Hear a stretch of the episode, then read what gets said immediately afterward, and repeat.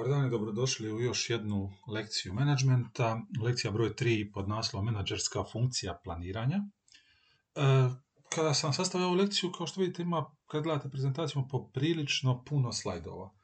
Tako da sam ja odlučio da sada ne upadnem u zamku da puno, puno previše pričam, jer postoji mogućnost da od ovih svih slajdova napravim priču od 3 sata.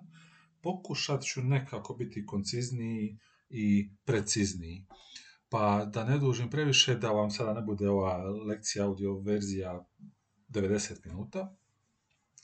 E, prvi slajd, znači zadaća i važnost planiranja. E, znači, planiranje u stvari to neka temeljna, polazna funkcija menadžmenta. Već sam spominjao to i u prošlih par e, lekcija. Planiranje je proces koji uključuje izbor zadataka, izbor ciljeva i akcija za ostvarenje, i zahtjeva odlučivanje, to jest izbor između raznih alternativnih budućih smjerova djelovanja. Tako da je potrebno odgovoriti na određena pitanja. Gdje se poduzeće sada nalazi, gdje se želi naći u budućnosti i kako tamo stići. Znači, planiranje je na neki način most između sadašnjeg i nekog budućeg željenog položaja poduzeća. Bez planiranja e, jednostavno radite stihijski, potpuno slučajno, svaki posao, svaka firma, svaka država, svaki grad mora imati jednu razinu planiranja. To planiranje je relativno intelektualno zahtjevan proces jer traži da mi svjesno odredimo smjerove djelovanja i da temeljimo naše odluke na svrsi, na znanju, na preciznim procjenama. Četiri najvažnija aspekta iz kojih proizlazi ta važnost planiranja Znači, planiranje doprinosi ostvarivanju svrhe i cilja poslovanja. Planiranje je primarno među svim menadžerskim funkcijama. E, mora biti sve prisutno u svakim aspektima poslovanja i mora biti efikasno. Znači, svaki plan i svi njegovi prateći planovi, dodatni planovi, podplanovi moraju doprinijeti ostvarenju svrhe i cilja poduzeća. E, jer poduzeće, to je sama priroda organiziranog poduzeća, postoji zbog ispunjenja neke zajedničke svrhe vlasnika, menadžera, zaposlenika uz neku njihovu međusobnu suradnju.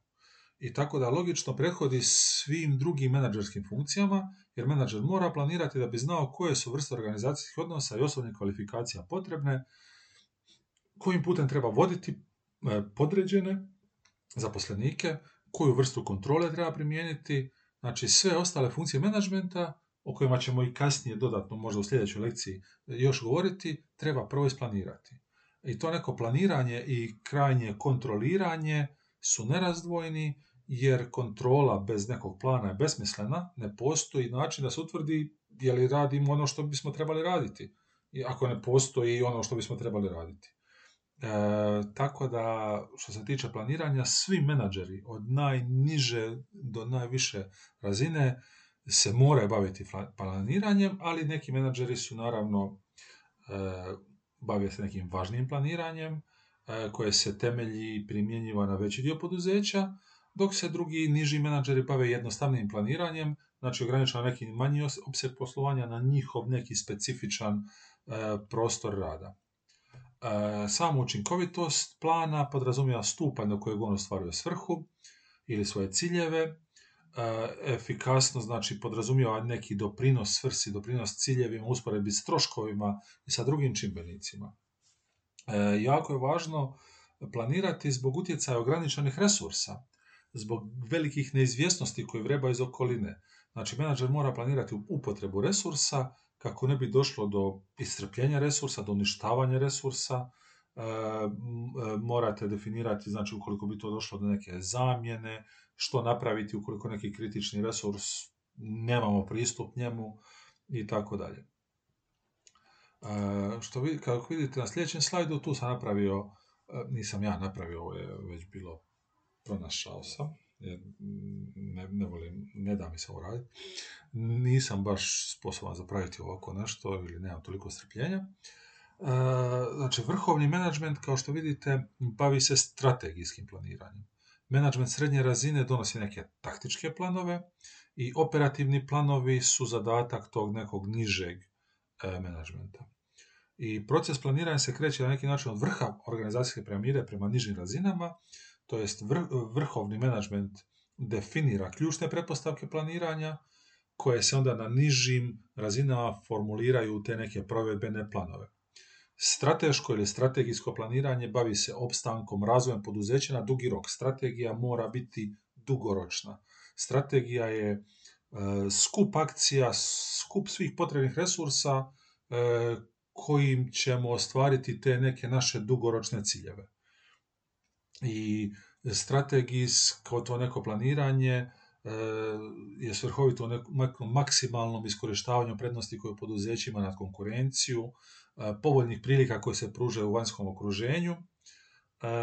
Taktička razina uzima te neke strategijske ciljeve i pretvara ih u specifične ciljeve pojedinih organizacijskih dijelova poduzeća, marketinški, financijski, proizvodni planovi, planovi nabave i neki drugi planovi. Znači, taktika je e, često kada taktika je niža od strategije, strategija je dugoročna, taktika je niz kratkoročnih koraka kojim se uklapamo u tu neku dugoročnu strategiju. I ta neka krajnja operativna razina zadužena je za izradu specifičnih procedura, specifičnih procesa i zadataka koje treba izvršiti u jednom kraćem vremenskom roku uz raznorazne raspoložive resurse. I naravno ovdje, kao što vidite, znači vrijeme što ste na, na vrhu piramide, to je imate dugoročnije planove, što ste na dnu piramide imate znatno kratkoročnije planove.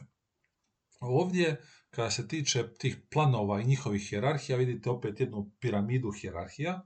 E, misija, ili se još može nazvati svrha poduzeća, je osnovna funkcija ili zadata poduzeća. I svaka vrsta organizacije, organiziranog djelovanja mora imati neku svoju svrhu, mora imati e, svoju misiju. Općenito, znači svrha nekog proizvodnog poduzeća ili privrednog gospodarstva, gospodarskog poduzeća je proizvodnja i distribucija e, proizvoda ili usluga, ako ste uslužna kompanija i tako dalje. Ciljevi su krajnje točke prema kojima su usmjerene te aktivnosti. Znači ne predstavlja samo krajnju točku planiranja, već i završetak kojem je usmjereno organiziranje, kadrovsko popunjavanje, vođenje, kontroliranje. Svaki pojedini odjel može imati vlastite ciljeve, koji onda zajednički pridonose ostvarivanju ciljeva poduzeća. Ovi su ciljevi na neki način konzistentni, moraju biti konzistentni, ali različiti jer recimo udjel proizvodnje ne može sam osigurati ostvarivanje cjelokupnog cilja poduzeća. Tako da svaka, svaki odjel ima neki svoj e, cilj koji će onda uklopiti u sve druge odjele, sve druge ciljeve. Znači ponovno ovdje strategija utvrđivanja dugoročnih ciljeva poduzeća. E, neću ponovo sravnjati. Znači politike su planovi koji na neki način predstavljaju općenite izjave, općenite sporazume koje vode ili usmjeravaju razmišljanje o odlučivanju. Politike poduzeća definiraju područje unutar kojeg ćemo donositi odluke. E, omogućavaju da se pitanja riješe prije nego što postaju problemi. E, postoje, znači te neke politike poduzeća postoje na svim razinama organizacije od nekih temeljnih politika preko politika glavnih odjela do nekih malih politika na najnižim segmentima organizacije, na najnižom nekom stupnju grupiranja. Recimo, kao na primjer, znači imate politiku zapošljavanja, politiku motiviranja zaposlenika i tako dalje i tako dalje. I te politike na neki način daju smjernice za odlučivanje jer dozvoljavaju određenu slobodu odlučivanja ali opet, znači, imate neku slobodu, ali morate se u toj slobodi odlučivanja uklopiti unutar te neke određene e, politike. Znači, neka integrirana politika cjelokupnog poduzeća je dosta komplicirana za na kraju doći do nje. E, veliki broj menadžera sudjeluje u stvaranju i tumačenju politike ili politika i onda to nužno donosi različite E, različita shvaćanja tih politika, različite neke interese u kreiranju tih politika. E, stvarnu politiku je dosta teško utvrditi, a na kraju ako je teško utvrditi, svaki može interpretirati neki svoj način. I ono što je dosta zanimljivo, te politike su jako rijetko pismeno definirane. Te politike su najčešće e, na neki način verbalno komunicirane, implicirane ili tako dalje. Dok kad govorimo o E, e, pismeno definiranim planovima, to su ove procedure i pravila. Znači, procedure su planovi koji utvrđuju neki nužni način postupanja u budućim aktivnostima. Neki kronološki niz zahtjevanih postupaka, smjernice za djelovanje. Znači, e, kad govorimo o procedurama, procedure nam ne dopuštaju puno razmišljanja, puno digresija, e, puno odstupanja od nekih planova, Znači, kad imamo proceduru, to, to je točno određeni način na koji nešto morate napraviti. E, naravno da vi možete uvijek e, svojim iskustvom, svojim znanjem tu proceduru poboljšati ili sugerirati kako se se poboljšati, ali procedure nam služe kako bi svi mogli jednoobrazno, jednako pristupiti određenom poslu i kako bi netko ko tek počinje raditi taj posao imao točno određene principe pomoću kojih treba djelovati. Znači pravila, e, to su točno određene akcije ili e, ne akcija, uzdržavanje od akcija i opet ne dopuštaju nikakvu slobodu odlučivanja. Pravila su na neki način najjednostavniji tip plana. E, razlikuju se od procedura samo u tome što nemaju neki definirani vremenski redoslijed. Procedure su na neki način niz pravila koje su kronološki poredani kako ćemo nešto raditi. Ovdje su pravila kao jedno, jedno specifično događanje koje ne mora uopće biti dio procedure. Može biti samo jedno dodatno pravilo e, koje nema veze sa nekom određenom višom procedurom. Znači i pravila procedure, ono kako recimo, spriječavaju razmišljanje ili e, omogućavaju da ne morate razmišljati o tome što radite. E, I na dnu, znači programi su razno razni skupovi ciljeva, politika, procedura, pravila, dodijeljenih zadataka, koraka koje treba poduzeti, resursa koje treba zaposliti, svih drugih elemenata nužnih za poslovanje i obično su e, poduprti proračunom. Znači, osnovni program može zahtijevati niz razno drugih programa, nekih popratnih programa i onda svi ti programi moraju biti koordinirani, vremenski usklađeni, a proračun na dnu je znači iskaz očekivanih rezultata u brojčanom obliku. E, najčešće naravno u novčanom obliku.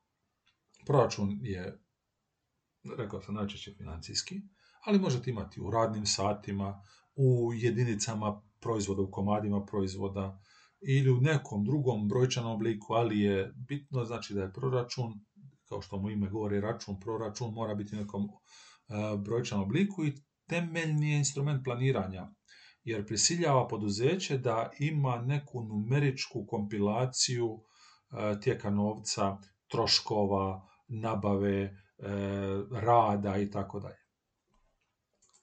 E, na sljedećem slajdu, znači malo samo da proširim tu znači misiju poduzeća ili tu svrhu poduzeća, osnovna funkcija po kojem se ono razlikuje od ostalih poduzeća.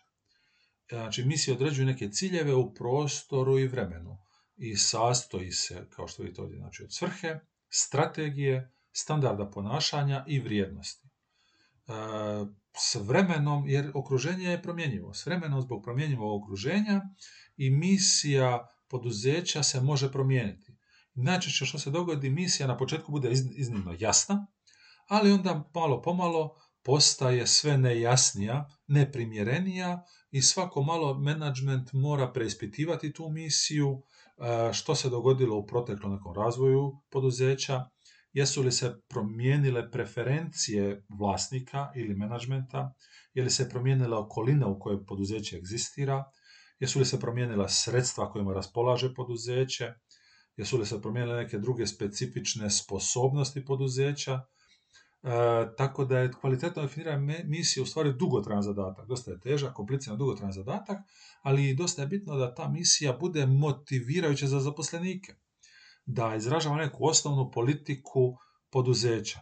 Da ne bude samo nešto onako da piše na papiru. E, najlošiji pristup koji možete pristupiti misiji je da sami napišete neku izjavu o misiji. Ili imate neke savjetnike pa ćete tako na neki način preporučili pristupnom pisanju misije neka razvijanje neke poslovne filozofije koju ćete e, rješavanje određenih problema pretočiti u neku misiju, dugoročnu misiju poduzeća. Ciljevi znači kada dolazimo do ove sljedeće točke ciljevi, znači svako poduzeće mora imati jedan ili više ciljeva kojima teži. E, važnost ciljeva naglašava je stav, stav e, kompanije koja uglavnom ciljeve smatra sredstvom e, postizanja nekih svojih dugoročnih, dugoročnih planova. Proces menadžmenta počinje definiranjem cilja poduzeća, tako da je potrebno formulirati cilj kao recimo poslovni rezultat koji se želi postići. Na primjer, cilj je povećanje e, proizvodnje za 5%. Tako da imate definiran cilj koji ima racionalan pristup svim drugim potrebnim resursima, oblikovanju organizacijske kulture i tako dalje. Uglavnom, kada vidite razne učbenike, razne teoretičare, e, svi oni govore da u stvari poduzeće, svako poduzeće ima dva općenita temeljna cilja. E, razvoj i opstanak na tržištu. E, znači, opstanak na tržištu je samo postojanje poduzeća, a razvoj na neki način omogućava kontinuitet djelovanja i oba dva su na neki način podjednako važna. Vidite opet na sljedećem slajdu, to je broj 7, e, o hijerarhiji ciljeva i tom nekom donošenju. Znači, iz misije prvo izvodite neke e, strategijske ciljeve. E, pozornost menadžmenta treba biti usmjerena na stanje tržišta, inovativnost, proizvodnost, fizičke resurse, financijske resurse, profitabilnost, performanse samog menadžera, razvoj menadžmenta, performanse zaposlenika, stavove zaposlenika, razvoj sposobnosti tih zaposlenika, javnu, društvenu odgovornost. E, taktički ciljevi e, proizlaze iz strateških, e, podrazumijevaju rezultate koje namjeravaju ostvariti pojedini sektori.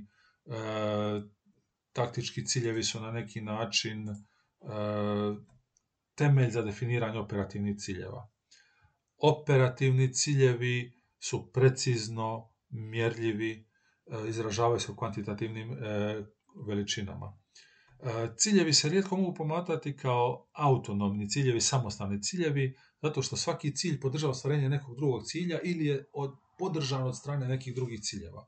Tako da imate, sada vidite ovu sliku, znači dva neka temeljna pristupa top-down, viša razina menadžmenta određuje ciljeve nižoj razini i tako sve prema niže do izvršitelja pojedinih zadataka. Prednost je jedinstvenost i usklađenost ciljeva. E, nedostatak često može biti nedovoljna motiviranost podređenih koji samo znači moraju odraditi ono što im se kaže.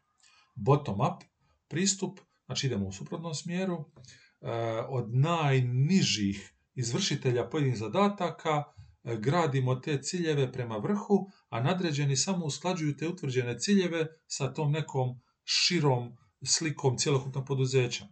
Prednost je veća motiviranost zaposlenih da se ciljevi ostvare. Nedostatak e, konflikt između ciljeva. Svaki zaposlenik ili e, svaki odjel ima neke svoje ciljeve koji možda nisu usklađeni između tih onaj između tih grupa i svak pokušava gurati na svoju stranu. U praksi nema i nema boljeg ili lošijeg pristupa. Top down ili bottom up. E, uglavnom morate primjenjivati neku kombinaciju određenih ciljeva. Znači, jer na postavljanje ciljeva uvijek utječu neke određene interne i eksterne, recimo tako, interesne grupe. Interne interesne grupe su menadžeri i zaposlenici, dok su eksterne, eksterne, interesne grupe, pardon, konkurenti, kupci, vlada, e, dioničari, od razne druge organizacije. I onda svaka od tih grupa ima svoja neka traženja, ima neke svoje pritiske, kojima su onda menadžeri ograničeni u postavljanju tih ciljeva. I ovisno o tome koliko određena interesna grupa je snažna, unutarnja ili e, vanjska, to je onaj pitanje koliko možete biti aktivni ili proaktivni u postavljanju tih ciljeva. E, znači, uzmite e, na neki način e, kriterije po kojima morate e, vidjeti da ti ciljevi moraju biti specifični, mjerljivi, realistični i tako dalje. Kada govorimo o ovim koracima u planiranju, ovdje vidite otprilike o čemu se radi, to je dosta jednostavno i samo objašnjivo. Znači, početna neka točka planiranja je utvrđivanje šansi u nekom vanjskom okruženju poduzeća. O tome smo već pričali, o SWOT analizi. Strengths, weaknesses, opportunities, threats. Zatim postavljate ciljeve za cjelokupno poduzeće, za svaku radnu jedinicu, za duža, za kraća razdoblja, ciljevi glavnih odjela kontroliraju ciljeve tih nekih podređenih odjela. Treći korak utvrđivanje presudnih pretpostavki planiranja. Prognoze, temeljne politike poduzeća, postojeće planove, upoznavanje svih koji sudjeluju s tim pretpostavkama i postizanje suglasnosti. E, načelo pretpostavki planiranja kaže da što pojedinci zaduženi za planiranje potpunije razumiju i odobravaju korištenje pretpostavki planiranja, to će planiranje biti koordiniranije. E, četvrti korak je traženje ispitivanje alternativnih pravaca djelovanja. Znači, problem nije u pronalaženju alternativnih pravaca, već možda u smanjenju njihovog broja. Uvijek treba imati e, te neke alternative kako biste pronašli određene pravce djelovanja. S obzirom na mnogo neizvjesnosti, to je peti korak, recimo ocjena alternativa, e, nedostatak, možda, možete imati problem nedostatka kapitala, e, možete imati razne druge nemjerljive faktore i za jednosta, nekada jednostavnije probleme jako je teško vrednovati ove alternative. Ali u šestom koraku morate izabrati jednu od njih, usvojiti plan i tu je u stvari ta neka stvarna točka odlučivanja. Moguće da menadžeri odluče slijediti više pravaca djelovanja osim jednog najboljeg, ali ako može to biti često poveljeno rješenje, ali onda je, imate puno, puno više komplikacije, puno više varijabli na koje morate obratiti pažnju. Znači onda iza toga imate izvedbene planove e, koji su potrebni kako bi podržali taj neki temeljni plan poduzeća, kao što vidite ovdje, znači razvojnog proizvoda, obuka novih kadrova, uporaba novih materijala i tako dalje. I na kraju kvantifikacija obliku proračuna. Cijelokupni proračun predstavlja neki ukupni iznos dohotka i svih troškova sa nekim krajnjim profitom ili viškom ili nadamo se ne manjkom. I svaki odjel može imati neki vlastiti proračun koji se onda vezuje za taj neki cjelokupni proračun. Ovdje, znači, već smo pričali prije o SWOT analizi, tako da neću pretjerano ovome, sve ja mislim evidentno iz ove slike. E, također ovdje možete vidjeti znači, vremenske okvire, e, vrlo jednostavno, znači dugoročni period, 5 do 10 godina. Obično, znači, to je neki naglasak na predviđanja tehnološkog razvoja, predviđanja tržišnih kretanja, predviđanja potrebnih resursa. Srednjoročni najčešće se klasificira kao recimo od 3 do 5 godina, ali u nekoj, nekoj definiciji to je od jedne do 5 godina, znači više od jedne, a manje od 5 godina. Znači to je malo dugoročni plan od ovoga najkraćega, ali e, imate preciznije određena sredstva, preciznije određene načine ostvarenja postavljenih ciljeva i oba dva dugoročni i srednjoročni se tretiraju kao strateški, kao strategijski ciljevi, dok se ovi kratkoročni tretiraju kao taktički planovi. Znači, kratkoročni je do godinu dana i u njemu imate razne osnovne e, i operativne planove. Osnovni planovi su taj neki dugo, jednogodišnji period, a operativni planovi su često kraći periodi, mjesec dana. Imate niz operativnih planova koji je taj neki osnovni plan. Znači, e, idemo dalje, da sad opet ne duljim. E, strategija, strateško planiranje, e, na ovom slajdu ću se zadržati možda malo više. Znači, opet, možda se ponavljam, pogled u budućnost, u njemu, u tom strateškom planiranju analizirate sadašnje, i očekivano buduće stanje, utvrđujete neki smjer i sredstva koji će se, kojima će se ostvariti ta neka budućnost kompanije. E, znači ovo strateško planiranje je na neki način sinonim možda za misiju poduzeća. Strateško planiranje osigurava provođenje dobrih namjera, vizije i misije u konkretne akcije s jasno definiranim odgovornostima i rokovima izvršenja akcija koje omogućuju provođenje strateške vizije. E, problem je što je jako teško dugoročno predviđati, jako je teško dugoročno planirati, tako da strateško planiranje nekad može imati mali problem što i nije baš toliko pouzdan. E, otprilike je sam pojam strategije u ekonomiji u stvari preuzeti iz te neke vojne terminologije. E, tako da možete to često vidjeti, znači kad govorimo znači, strategije i taktika, ipak je na neki način primjerenije toj nekoj vojnoj tehnologiji i terminologiji već tisućama godina. E, strategija samopoduzeća trebala bi dati odgovore na ova ovdje pitanja.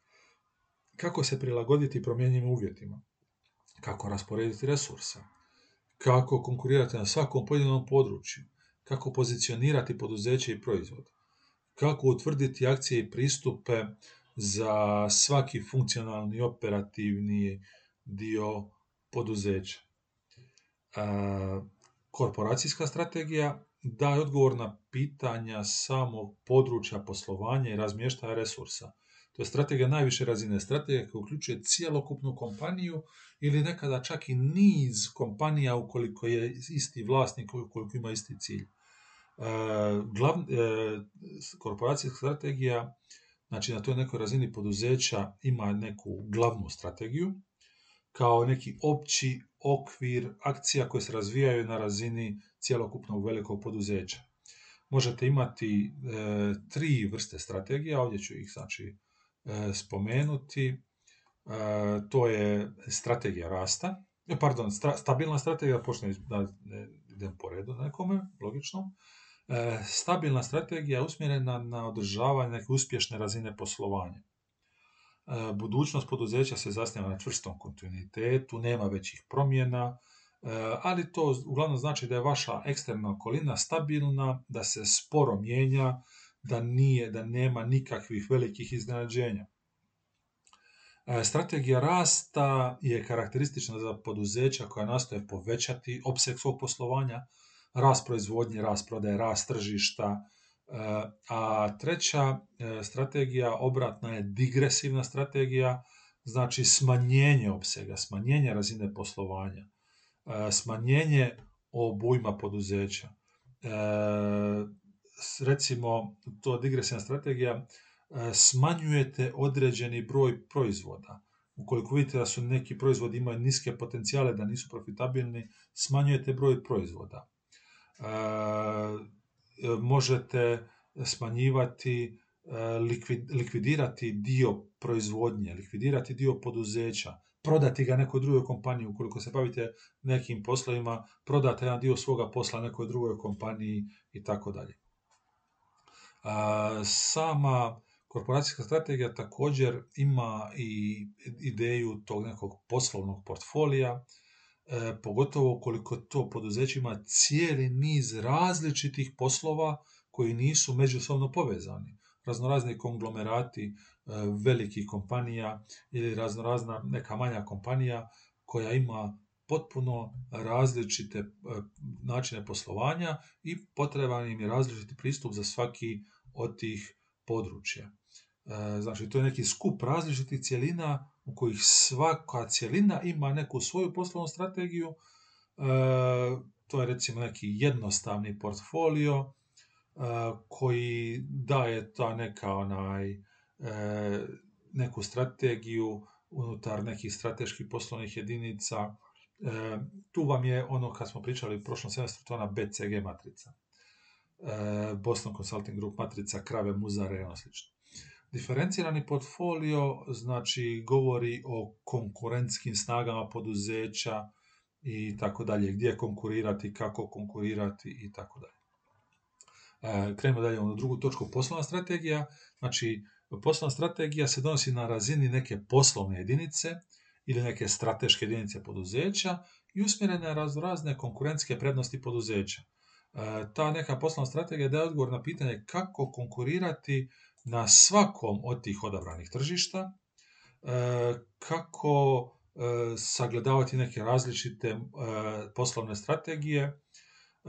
Recimo, što se tiče poslovne strategije, to vam je model životnog ciklusa poduzeća, temelji se na spoznaju znači da su i poduzeća kao i bilo koji prirodni umjetni organizam podvrnuti zakon nastajanja i nestajanja, znači pojavljuju se, razvijaju, dođu neke zrelosti, E, proizvod dođe do zasićenja na tržištu i nakon tog zasićenja tržišta dolazi do laganog opadanja tog nekoga životnog ciklusa poduzeća.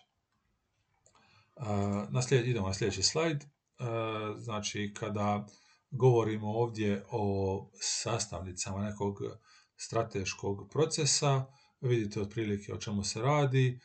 Neću pretjerano previše ovdje vaznjaviti. Već sam dosta toga spomenuo i dok sam govorio na prošlom slajdu. Ali krenimo znači na slajd broj 13, Porterov model generičkih strategija. Ne morate ovo nešto pretjerano znati Porterov model generičkih strategija, ali imajte neku, neki način ideju da postoje te neke tri e, generičke strategije. Strategija diferencijacije, strategija E, troškova ili snižavanja troškova i strategija fokusiranja. E, strategija diferencijacije naglašava konkurenciju pomoću nekog posebnosti vaše proizvode usluge na tržištu. E, vi ćete biti različiti, kao što je to jedinstvenost. Kupci traže tu neku jedinstvenost unutar te neke cijele industrije istraživat ćete novo tržište, uvešćete neki novi proizvod, uvešćete neku novu uslugu, uvešćete neku promociju kojom ćete upoznati potrošače sa nečim potpuno novim, specifičnim. To nekada može imati za posljedicu rast troškova. S druge strane, ako ćete se baviti strategijom e, brige o troškovima ili vođenja troškova, znači uvijek idete konkurirati unutar cijele industrije sa nižim troškovama. Nižim troškovima, pardon, znači morate upravljati svim troškovima procesa, svim troškovima aktivnosti, e, morate na neki način imati e, svaki, svaka kuna dodane vrijednosti mora unutar sebe imati puno manji e, dio troška koji je nastao da bismo stvorili tu kunu dodatne vrijednosti. E, I na neki način u današnjem poslovnom svijetu je ovo možda čak i najpopularnija strategija što ćete jako, jako često vidjeti zato što se sve kompanije iznimno, iznimno trude da što više smanje svoje troškove, ponekad i po cijenu nekih drugih stvari, a ja, najlakši način smanjiti troškove je e, smanjevanje e, troškova zaposlenika i u 80-ima do od 1980-ih čak i kad su se kompanije bavile strategijom e, nižih troškova, to nije uključivalo neke stvari kao što uključiva sada, a to je da mnoge kompanije sada čak i kada su uspješne, pokušavaju što više smanjiti te troškove, naravno sa što manjim brojem zaposlenika.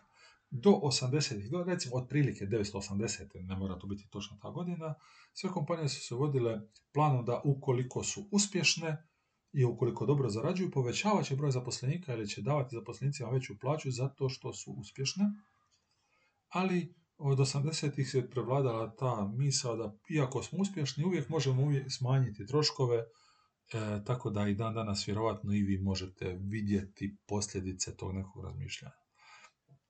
Strategija fokusiranja naglašava konkurenciju usmjereno na točno određeni segment tržišta, kao što vidite ovdje, znači strateški cilj je u točno, posebno, u točno određenom segmentu tržišta, e, znači možete u posebnom segmentu tržišta ili uvođenje novog proizvoda ili niskim troškovima ili nekom kombinacijom. E, znači, oba, tu su dva neka pravca, zadovoljenje potreba točno određenog tržišta segmenta ili niži troškovi od konkurencije.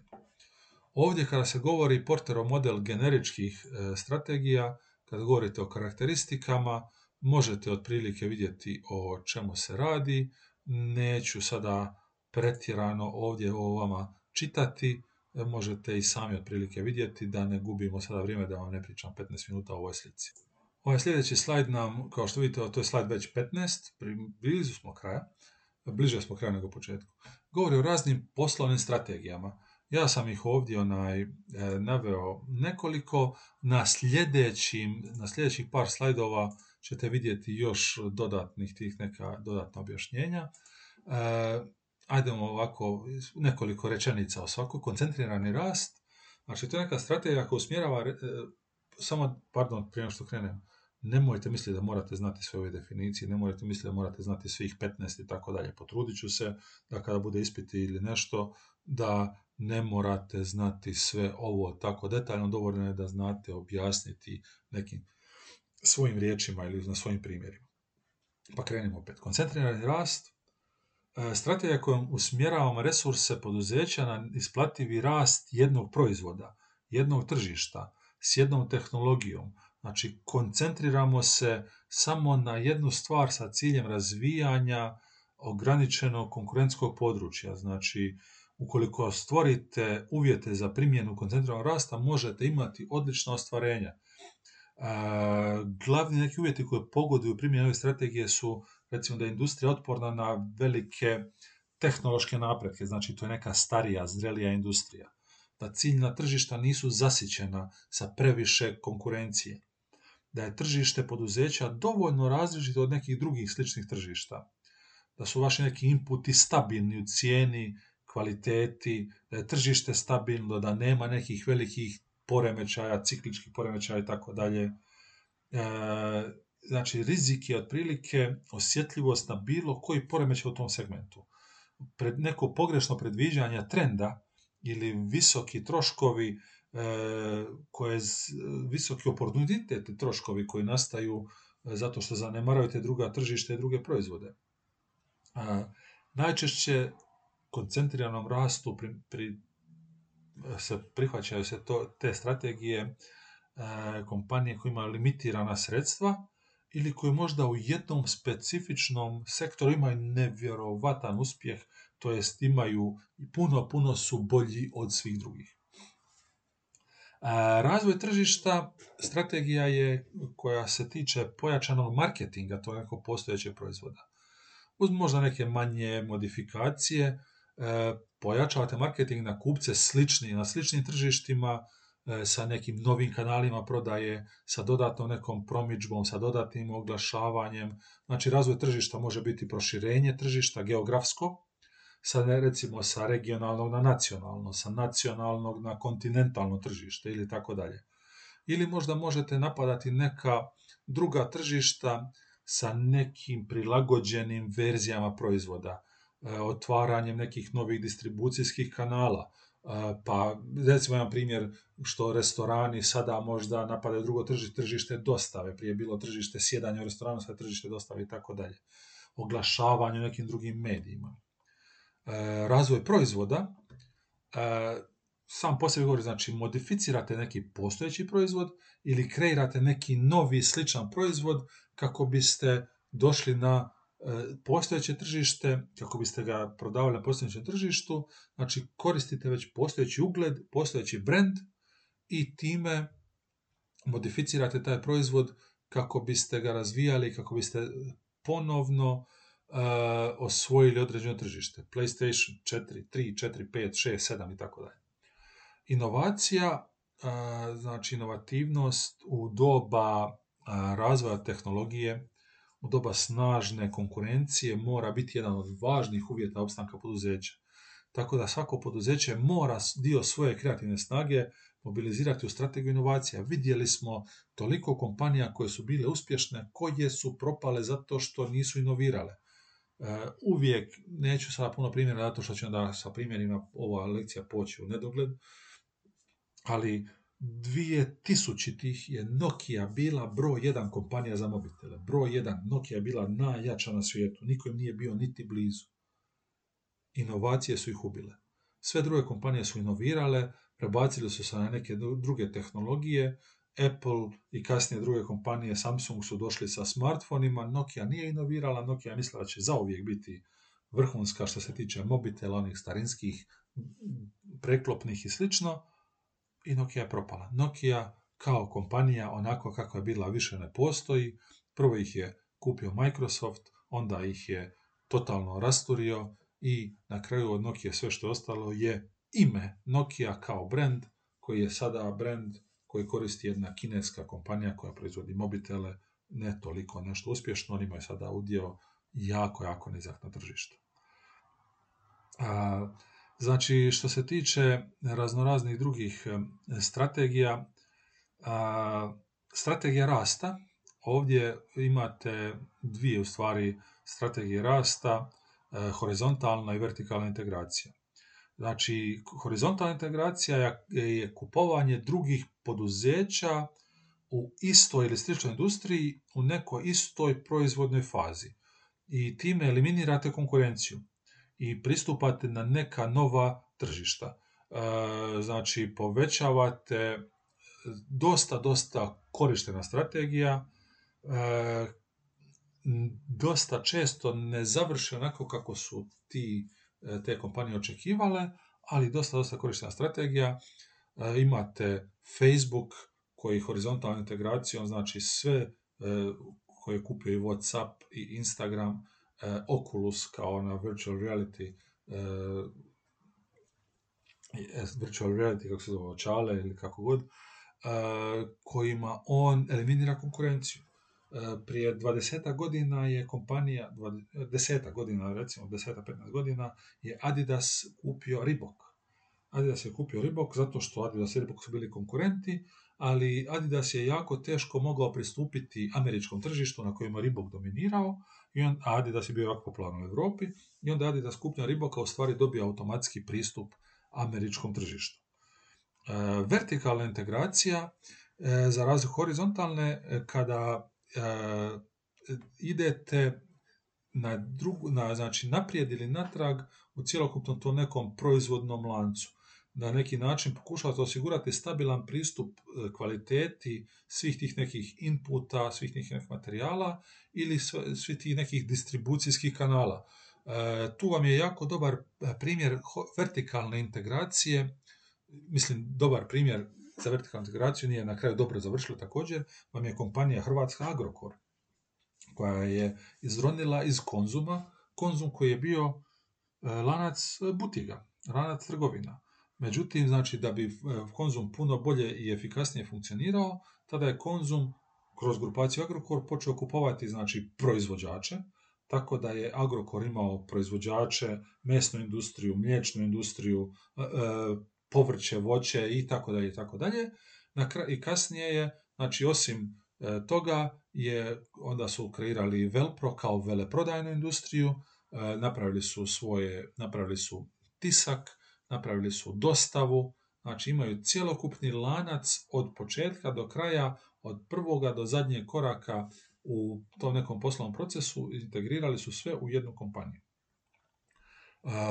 Koncentrirana diversifikacija prilike govori da to je jako slično ovoj horizontalnoj vertikalnoj integraciji, to jest e, to su male modifikacije. Znači, koncentrirana diversifikacija e, govori o akviziciji poslovanja koji je sličan vašem poduzeću u smislu tehnologije tržišta, a korporacija, korporacijska diversifikacija E, je akvizicija cjelokupnog novog poslovanja u novoj industriji koja do tada nije uopće postojala sa svrhom nekog povećanja profita. E, tu, ste, tu možete također vidjeti gdje su, to je recimo jedan dobar primjer je kompanija Disney e, koja je u početku počela samo sa crtanima, pa su onda napravili zabavne parkove, pa su onda, i sada je Disney ogromna, ogromna, ogromna korporacija koja ima i televiziju, i video, i film i uh, igračke i sve živo znači. Uh, strategija preokreta uh, se, sada malo da promijenimo tempo, strategija preokreta uglavnom se primjenjava od novo postavljenih menadžerskih timova, znači kada imate korporaciju koja ima neke probleme i onda dolazi novi menadžerski tim i onda ili smanjujete troškove ili smanjujete imovinu ili na neki drugi način kombiniranje izvlačenja poduzeća iz krize. Koliko možete uštedjeti, što možete napraviti, hoćete li nešto promijeniti, hoćete li promijeniti tržište, hoćete li eliminirati neke proizvode i tako dalje.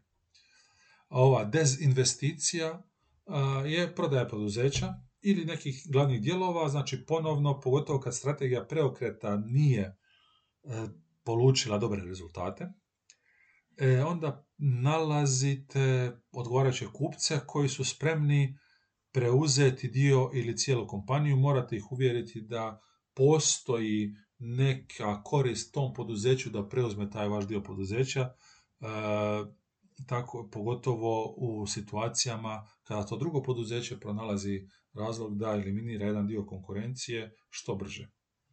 Znači, e, likvidacija i bankrot e, vrlo slično, znači likvidacija je kada opipljivu imovinu prodajete kao u nekom krajnjem slučaju, dok je bankrot na neki način potpuna likvidacija. E, strategija zajedničkih ulaganja, strateški savezi i korporacije e, uglavnom se govori o tome da se udružite sa nekom drugom kompanijom u svrhu osvajanja nekih novih tržišta. To može biti znači samo kroz zajedničko ulaganje. Dvije kompanije e, stvore jednu, jedan samo stvore jednu dodatnu kompaniju koja će onda u kojoj će uložiti novce i zajednički ulagati. Strateški savezi su kada se dvije kompanije na neki način potpuno udruže da bi radile e, na nekom, nekom svom krajnjem cilju, a konzorci u stvari kada, kada te dvije kompanije stvaraju jednu dodatnu nadkompaniju, znači ne ovu, na što sam rekao zajedničko stvaraju jednu malu kompaniju koju će samo uložiti novce kako bi radili, nego se obe dvije kompanije u cijelosti udruže jednu novu nadkompaniju po, kojima će onda ići ka nekim novim tržištima, novim ciljevima i tako dalje. Ovdje možete, znači na sljedećoj stranici, možete vidjeti otprilike o čemu se tu radi, koje se strategije koriste, neću sada se ponavljati previše. E, ovdje e, možete vidjeti i onaj, na sljedećem, već sam došao znači na sljedeću stranicu, na stranicu 17, E, koji govori o nekim usporedbama strategijskog i operacijskog menadžmenta. E, neću ni to čitati, znači opet u cilju da ova prezentacija ne traje toliko dugo, možete sami pročitati i vidjeti otprilike što se događa, nemam tu što puno dodati. E, znači, odlučivanje, to ono što sam rekao, znači izbor između smjerova djelovanja, između više alternativa, odlučivanje na kraju krajeva ta neka bit planiranja, jer plan ne postoji sve dok nije donesena odluka o angažiranju resursa, e, odluka o smjeru djelovanja. E, tako da menadžment je u stvari odlučivanje, odlučivanje središnji posao tog menadžmenta. Jer su stalno, menadžeri su stalno pred izborom što raditi, tko će to raditi, kada, gdje, kako će to raditi i tako dalje. Da, ali naravno to je samo jedan dio cjelokupnog planiranja. O ovome sam već pričao u jednom od prethodnih slajdova, sada malo ovdje više ovako izdvojeno i tako sam uspio i doći do zadnjeg slajda, do menadžerskog predviđanja. Znači, najkompliciraniji i najteži dio cjelokupnog menadžmenta, cjelokupnog planiranja je predviđanje. Projiciranje, proricanje, procjena budućih događaja ili uvjeta u kojima će poduzeće operirati sve što ste vi predviđali i projecirali, možete vidjeti koliko je e, komplicirano, zato što sve predviđanja, procjene i ostalo 2019. sada apsolutno više ne vrijede. Znači, klase predviđanja, e, predviđanja nekih posljedica nekog budućeg događaja, koje možemo, hoće li biti vulkan, potres, poplava, tsunami, to su neki posljedice nekog budućeg događaja, neka nova pandemija, predviđanje vremena događaja, kada će se taj događaj dogoditi, kada će se nešto dogoditi, e, hoće li se što dogoditi na kraju naravno, e, predviđanje vremenskih serija, koju će vrijednost imati serija svih tih nekih periodičkih promjena u nekoj određenoj točki vremena. Pouzdanost ovisi o puno čimbenika, o puno faktora, e, tako da jako često možete precijeniti, podcijeniti promjene, ali bitno je znači odrediti neki pravilan smjer e, budućih događaja i odrediti, brinuti se da su razlike između predviđenog i stvarnog događaja što manje. Da u svakom trenutku imate mogućnost, ukoliko se nešto dogodi, da vrlo brzo ubacite sebe i svoj plan unutar, te, unutar tih promjena. I ta neka točnost ili pouzdanost predviđanja, znači određena je količinom e, pouzdanih informacija, koristi se dinamikom, točnošću tih informacija, intenzitetom tih nekih promjena i sl.